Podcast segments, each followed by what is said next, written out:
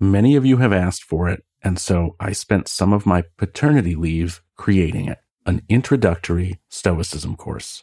The best part? I've launched it using Gumroad's pay what you want model. So if you want to pay $0, you can get the course for free. That's right, free. Learn more and enroll in the course by going to understandingstoicism.com. That's understandingstoicism.com.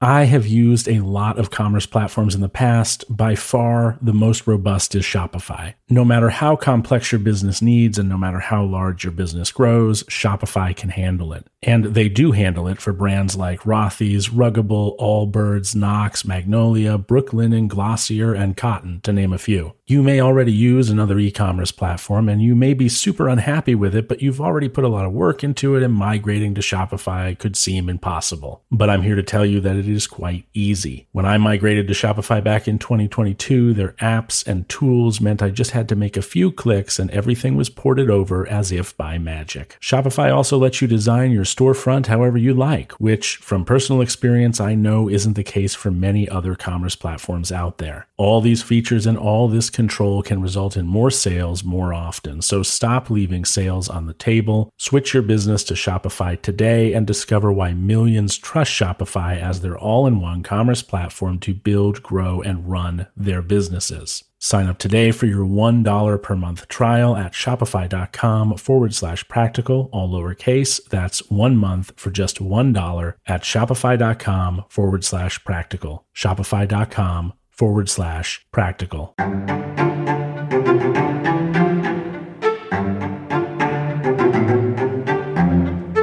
Happy Friday. Welcome back to Practical Stoicism. I've got to tell you, I am a little bit burned out after all of the longer form episodes this week. I'm feeling like I need to retreat to a holiday home or something, which I, of course, don't have. I'm a podcaster.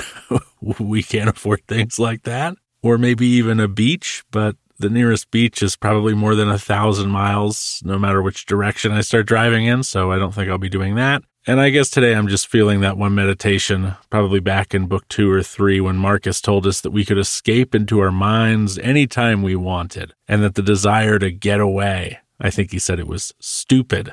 So I guess I'm feeling a little stupid today. But as has been said before, if it can be endured, then endure it. And I suppose this can be endured. By the way, if you'd like to get rid of ads, you can do so for just $6 a month by going to stoicism.supercast.com, link in the description for that. I'd like to also remind you that the fireside chat format that we experimented with yesterday is not yet definitely a staple of this podcast. If you want it to be, I need your votes on the survey that is attached to that episode. If I get 75% greater on the yes side of that survey, it's just a one question survey, totally anonymous. We'll do fireside chats on a weekly basis. And what that means is one of the seven episodes I release every week will be, in addition to our long form Wednesday episodes, a long form fireside chat episode that will start out with regular conversations between myself and Eric and will eventually grow into something more like something that features guests and potentially even the occasional panel discussion. So please go back and check yesterday's episode's show notes for a link to that survey. Today we're covering meditation number 23 from book 4, which is a favorite of Chris Fisher's, who, if you missed it, was part of our three person discussion on Wednesday. The third was Kai Whiting, and you have got some catching up to do if you've missed it. But that meditation goes like this Everything harmonizes with me, which is harmonious to thee, O universe. Nothing for me is too early nor too late, which is in due time for thee. Everything is fruit to me, which thy seasons bring, O nature. From thee are all things, in thee are all things, to thee all things return. So then, regardless of when something is presented to us, we should be fine with its timeline. For what good is it to not be fine with its timeline? That doesn't do any good. Is it the case that you've been suffering for years, and today is the day you finally escape that suffering? Don't complain that it didn't happen sooner. What utility is there in that? Say instead, I am glad this day is today and not tomorrow. I am glad it arrived before I died.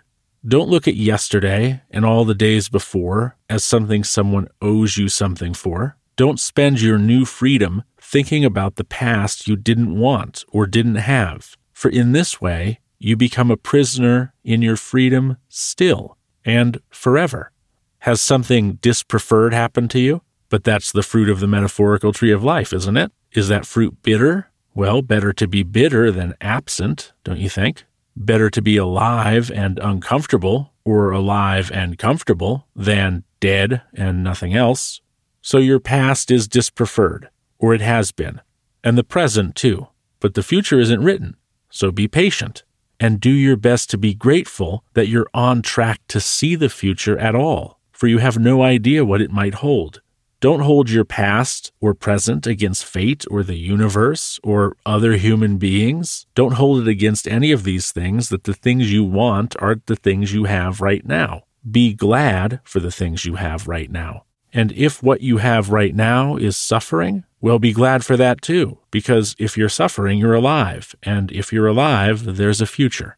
And I think I should say here that none of this is to suggest that you should be content with your dispreferred situation, with your misery, with your suffering, if that's what you're experiencing right now. Not at all. But you should be grateful that you have a present condition, regardless of what that condition is, because you could just as easily be dead. And then, true, you would not be suffering, but you wouldn't have a future either you should absolutely endeavor to improve your current situation if your current situation is entirely dispreferred or even partially dispreferred and you think you can do something about it. But maintaining a negative attitude while you're endeavoring to change your situation completely ignores the incredible good fortune that you are alive and have the opportunity to change your situation or have a future.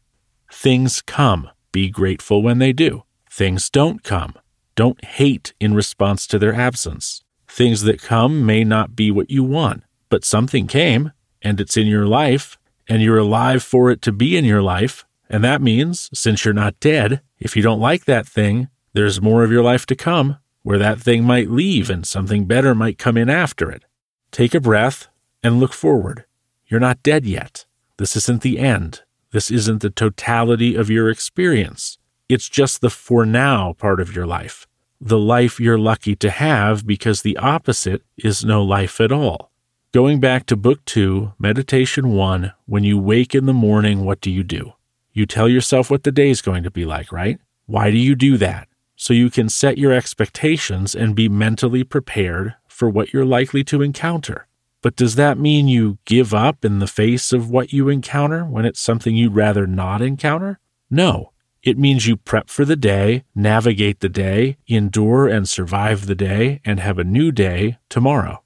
The same is the case for your life right now. You'll have a new day tomorrow. And even if you have 5,000 days that you think suck, you have to keep getting up, prepping for the day, navigating the day, enduring and surviving the day, and knowing tomorrow might be when things change. And today, by the way, you should work to bring about that change in any way you can. So when Marcus says all things happen in good time, it's because they do. Maybe it's not on the timeline you want, but there's no use in lamenting that because it changes nothing. So we're grateful for whatever happens when it happens because it means we're alive and something is happening at all. And that's good. It's good that we're alive. It's good that things are happening. And he also says all outcomes are fruit. And maybe we could say that all dealt hands are cards, and we play with the cards that we have, even when we don't think that they're good cards. And we can always eat fruit even when they aren't our favorite. And that progresses us to our next meal or the next round of cards. So it's all worth being accepting of, maybe grateful for, because it means there's more to come. Thank you for listening to today's episode of Practical Stoicism. If you haven't yet, please consider hitting the subscribe button in your podcast player of choice so that you don't miss any of the seven episodes that are published every week. Also, if you've not left a review for the podcast, I would appreciate you doing so on Spotify Podcasts, Apple Podcasts, or Podchaser.com. Thanks again for listening. Until next time, take care.